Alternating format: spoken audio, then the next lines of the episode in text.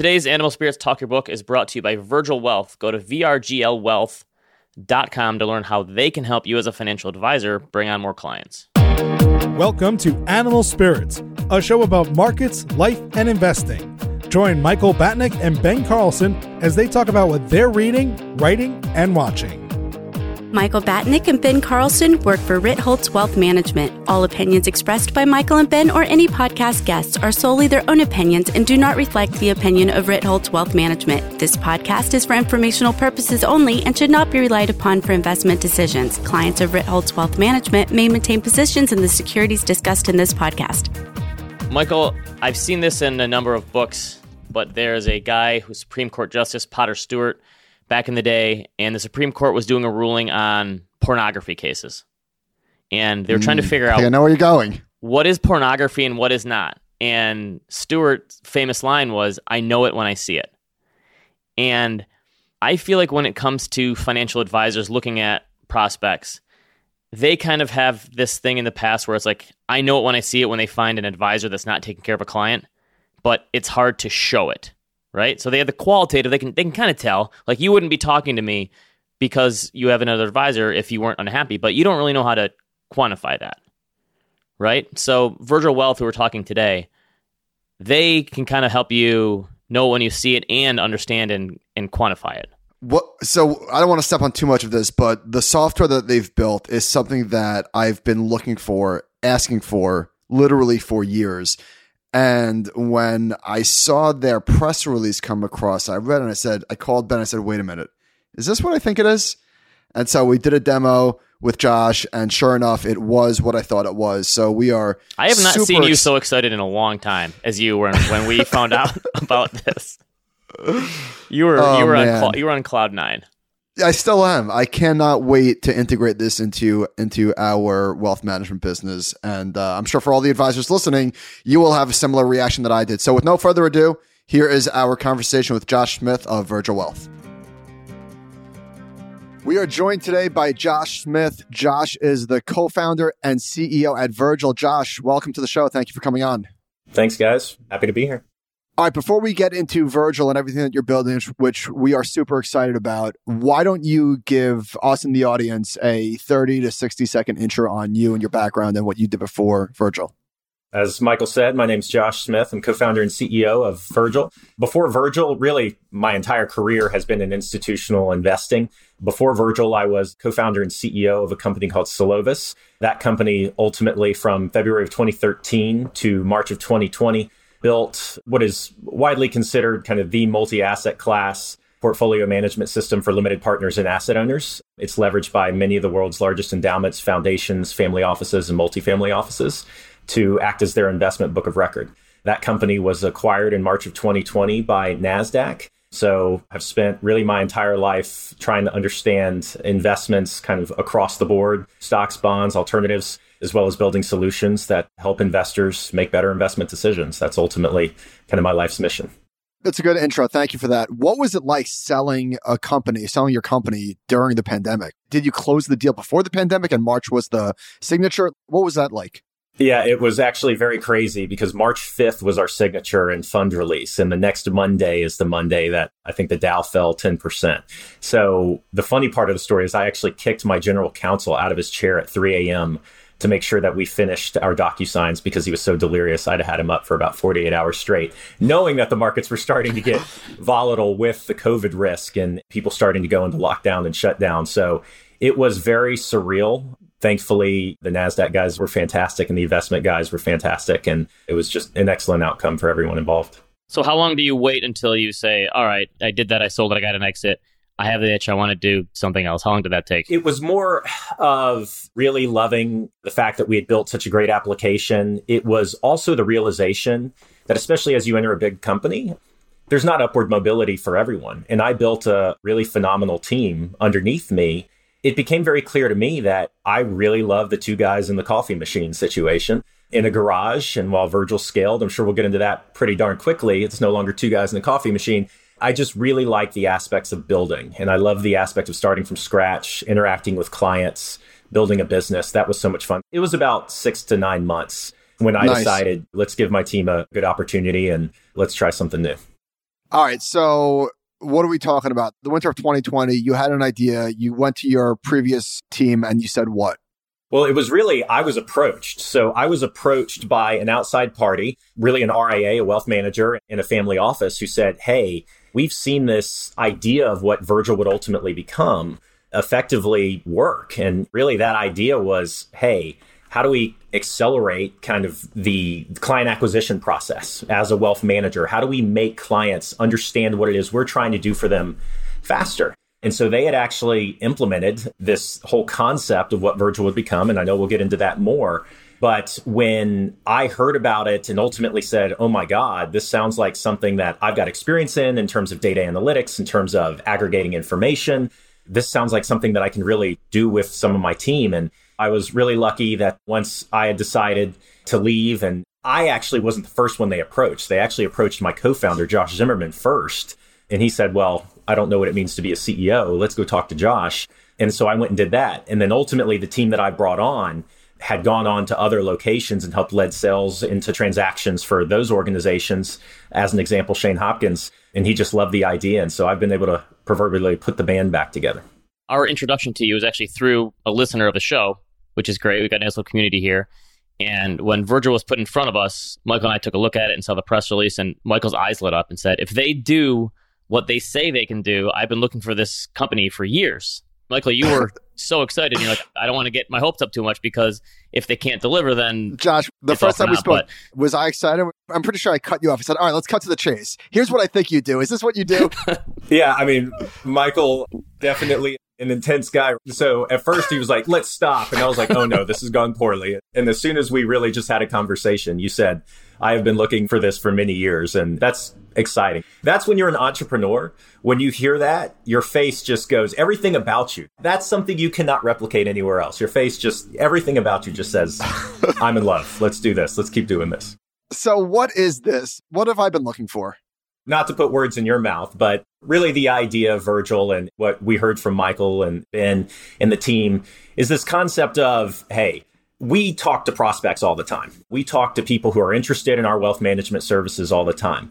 Unfortunately, that process, well, fortunately or unfortunately, but it's a highly what I refer to as qualitative, but it's a relationship driven process, right? It's let's get to know one another. Your buddy knows me, your parents know me, whatever it may be. Let's go out for drinks, a beer, whatever it is, play some golf. And so what we wanted to do, and the idea of Virgil is this idea of well, let's make it both valuable for the financial advisor and for the financial advisor prospect or prospective client in meeting one or two. And the way that we do that is as the financial advisor, Virgil gives you the capability to effectively say, Hey, my prospect, why don't you just upload your five statements from XYZ Bank or XYZ Wealth Manager and we're going to run a series of analytics that you've never seen before. I can pretty much guarantee you have not seen performance, risk, diversification, taxes, and fees over your, every single one of your portfolios. And when I say one of your portfolios, a lot of people have multiple advisors, but even if you just have one, this financial advisor can bring all of that information together in a really consolidated way just from your statements. No touch for you, no touch for the advisor. Extract every piece of information off of those statements. Again, absolutely no touch. As you guys know, this is a process that is incredibly painful and manual. And then we run these analytics.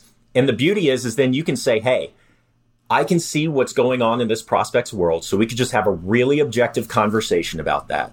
But moreover, I can now say, this is how, if you gave me a chance, me, the advisor, the chance, to run some of your wealth and some of your money, guess what? This is how we would do it differently. And you can juxtapose those two things side by side and generate a proposal out of it. And the feedback that we've gotten is this process is just so monotonous, so tedious, so time consuming. And you can literally do this in less than 24 hours, all in a single application. The feedback's been really positive. So this happens all the time where we will see a prospect and we'll get their account statements. And sometimes there's three accounts, sometimes there's seven accounts. And the pages from any bank or custodian, whatever, tend to be long. We're talking long.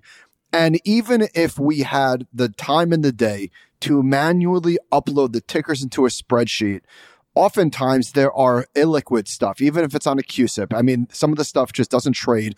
And so it was impossible, really. We had one very recently where I spoke with the advisor and I said, I honestly don't know what to say in terms of what this portfolio is because it was 75 pages. There were 14 illiquid investments. I can't really give you a cohesive, okay, here's what you're doing because it was so convoluted and stocks and funds completely indecipherable. And so what your solution is, and all that I wanted was a piece of software that could leverage machine learning. And we will definitely get into how all of that works, where I could just upload a PDF and you just show me on a pie chart, this is the allocation. Here's what we're proposing and here's what you're currently invested in. So, and you guys go much deeper than what I was looking for, which is phenomenal. We'll get into that. How did you guys build this?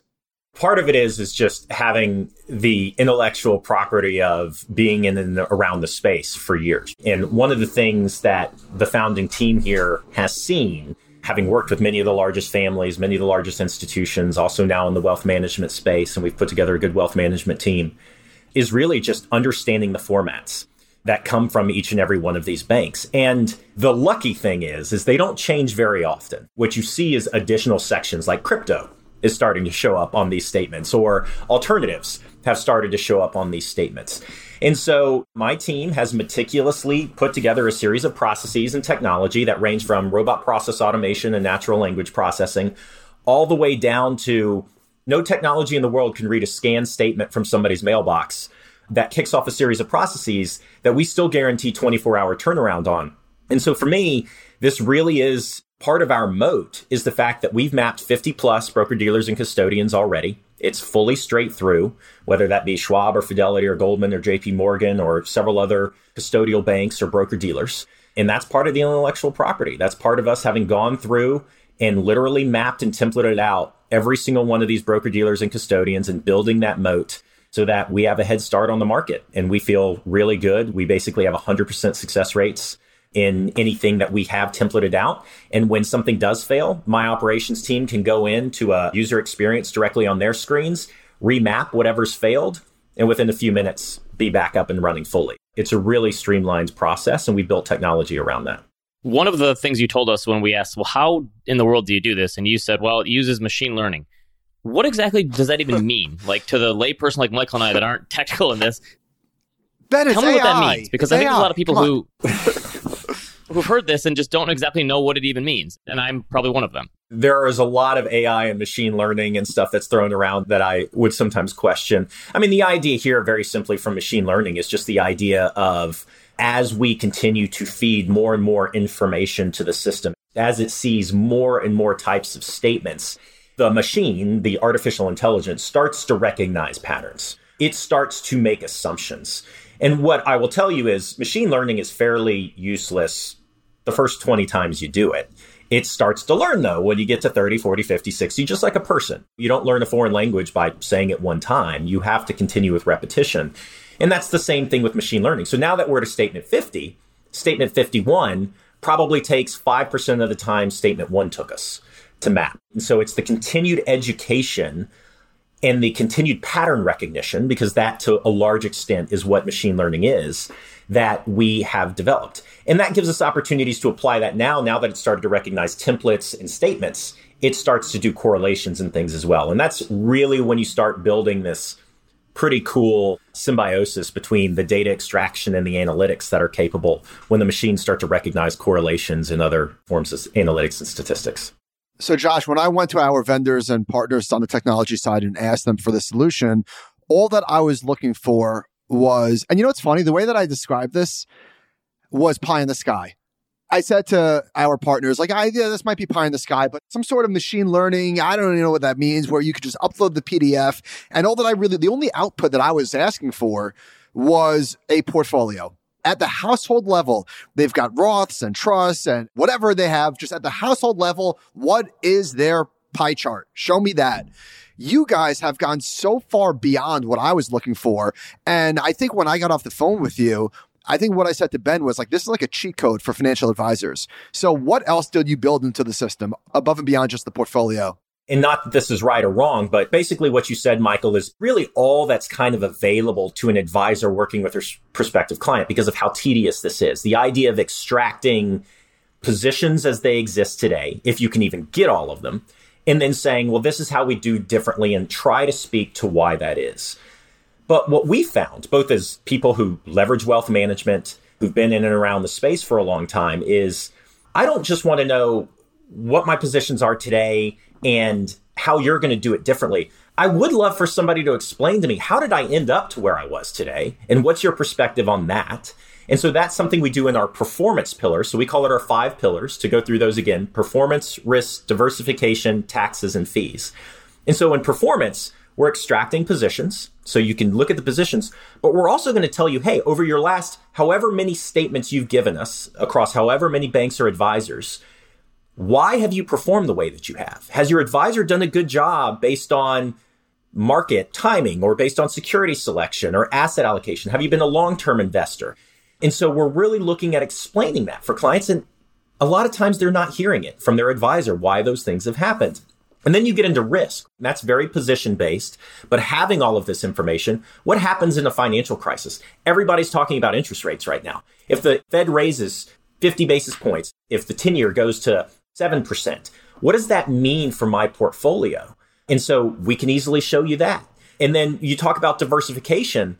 Well, one of the things we show is we're doing full look through diversification. And this is very unique. The idea of I'm just not in seven Vanguard funds and seven iShares ETFs and seven other mutual funds, plus some directly traded securities. We're looking through there. You would be amazed at how many people are 10 plus percent allocated to Apple right now. But according to their advisors or according to the world that they're investing in, they're in 25 ETFs. Well, guess what? If any of those ETFs are generally market weighted, Apple's a big portion of it. And then we get into two areas that we think are real critical taxes and fees.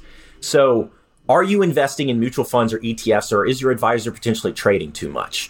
And then the fees we find to be a massively eye opening situation, which is, well, your advisor might be charging you 50 basis points, but then if they have you in their own proprietary fund vehicles, you might be getting charged 50, 100 basis points more on top of the advisory fees. And so we've put all that data together, built a global security master with all of this information that just makes all of that at the click of a button, just based on the statement information, fully transparent to both the advisor and the end user to hopefully help them lower fees, mitigate costs where it's unnecessary, be tax optimized, actually understand how you're going to perform in the future and why you've performed the way that you have in the past, and make sure that you are truly diversified in the right ways. That's something that we bring to bear for anyone using the application. One of the hardest parts about this whole thing, this relationship from the client's perspective, is like they might have an idea that their advisor is not great for them, but they don't have any way to show it. And if you're a new advisor talking to a prospect, you might be able to say like i in my heart of hearts probably know this advisor is not doing everything for you but it's hard to quantitatively say that. Qualitatively you can probably say it but there's no really easy way to say it. And i think even something as simple as the fees and you talk about how there's like different layers of fees some people probably don't even understand the types of fees they're paying beyond an advisory fee or whatever. And i think that part is simple too where you can kind of show people easily on paper or on their screen here's exactly what you're paying. Did you even know this? So I think you can bring things to light that your client probably didn't even understand that they were getting or not getting. Based on the clients that we've implemented and we've seen, the feedback we've gotten is probably 50 plus percent of the clients they've showed some of these analytics to certainly did not realize certain aspects of their portfolio, and many times that's fees. In terms of mapping out past performance, are you just assuming that the portfolio today is what they had held for the last three and five years? We view this as a again, a symbiotic process. It's this idea of what we usually get to start with is one to three statements. So you, the advisor, would go out and say, give me a statement. And people, you get to a point, will say, okay, here's a statement. Then the advisor comes back with Virgil and says, well, here's what we can show you off of one statement. And the person says, holy heck, here's some more. And so what each statement has in it is all the transactions, is the positions, is the realized gain loss. And so whether that's an annual statement, a quarterly statement, or months going backwards. We're able to extract all of those transactions and everything over the period you get us. Now, if someone says, hey, I'm only going to give you three months, but I'd really like to kind of, or the advisor says, we can just estimate what's happened before that.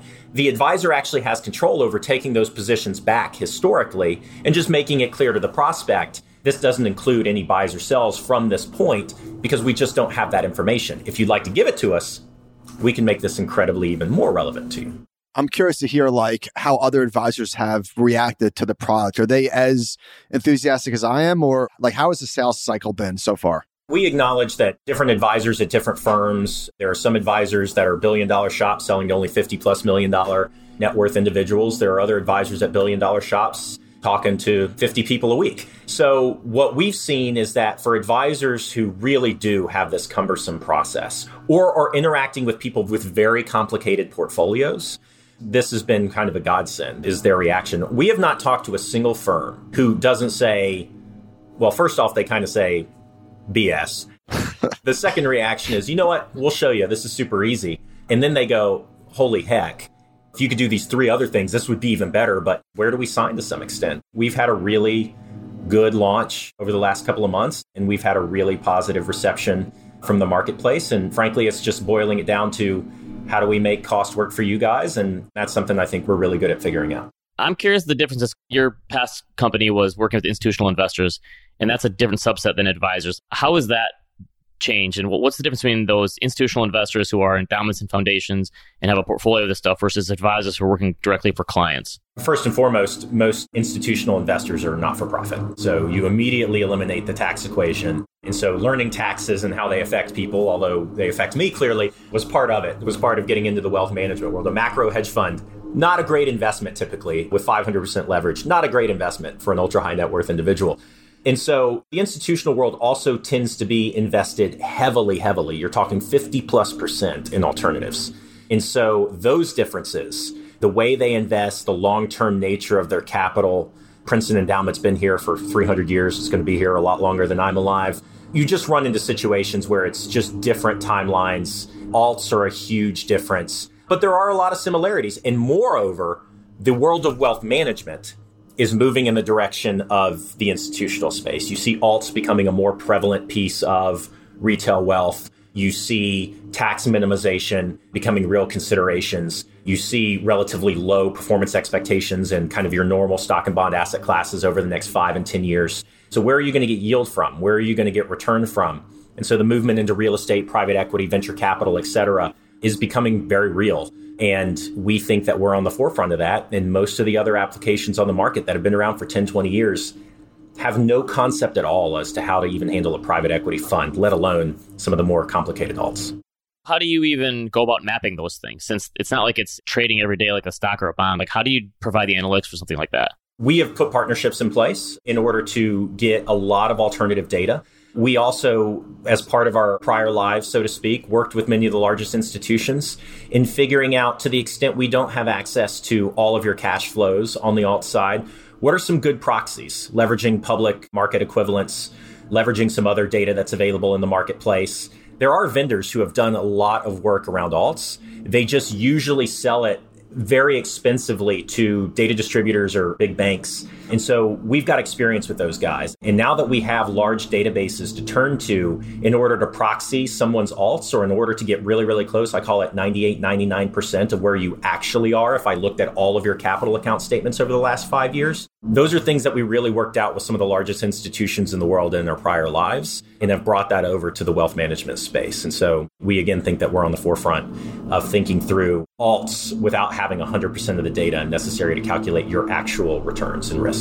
Josh, last question for me. In terms of advisors coming to you and using this, this is not an inexpensive piece of software. So, how are they using in terms of cost? Is it the type of thing where you've got 25 prospects cost you this much? Is it tiered? Are they using it only for their more complicated ones? Like, how does the pricing package work?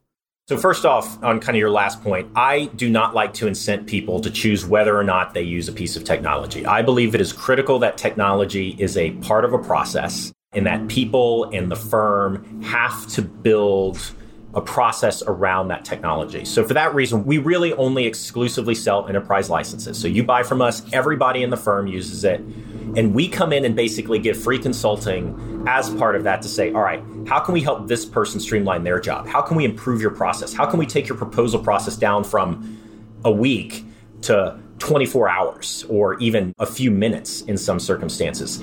And so, our goal, where we've been really successful, is there are one, two, or three people who are basically dedicated to pulling data out of statements and putting together proposals. we can totally take those people and increase their output tenfold or redeploy them to better areas where their intellect can be used more appropriately. And so that's ultimately our goal both save you significant cost from a real cost and an opportunity cost perspective, and then help you accelerate revenue. The stat that I haven't said yet, Michael, is of our clients, 50% acceleration in time to revenue and a 25% larger check. So our system pays for itself within the first three months. That's ultimately the goal. Meaning you're able to close an account much faster by going through this process because it makes your life more and efficient larger as an accounts, advisor. probably. Our goal is, as you guys know in sales, I mean, how many times have you spent a year, two years trying to get somebody as a wealth manager to potentially become a client? And then you ultimately realize I was never going to get this money. You spend all this time, energy, and effort. So part of sales is, part of business development is get to yes faster, get to no faster and then make it worth both of your time. And so that's what we do really, really well is we really think we can help you here. Here's why. Here's some objective information we'll keep showing you. It's fast. And so, yes, getting to yes faster, getting to no faster, and where they say yes, they trust you more because they've got a real objective analysis. It's not that they don't trust you, it's that it's like, wow, I really specifically, quantitatively see how you're going to add value and how you're going to sh- continue to show me you're going to add value. So I will even give you a little bit more money to start off with so we can keep building this really effective relationship. That's our goal, and that's what we've seen. Josh, if people want to find out more, contact you, how do they engage with Virgil? Yeah, so our website is www.virgilvrglwealth.com. We're on LinkedIn and Twitter. Feel free to engage with us there, Virgil Wealth. To the extent anybody's in New York and wants a happy hour on the 25th, feel free to do that as well. Awesome. We'll see you then. Josh, thank you so much for coming on. We appreciate it. Thanks, guys. Thanks for having me. Appreciate it. Okay, thanks again to Josh for coming on. Thanks to Virgil Wealth. Remember, send us an email, animalspiritspod at gmail.com.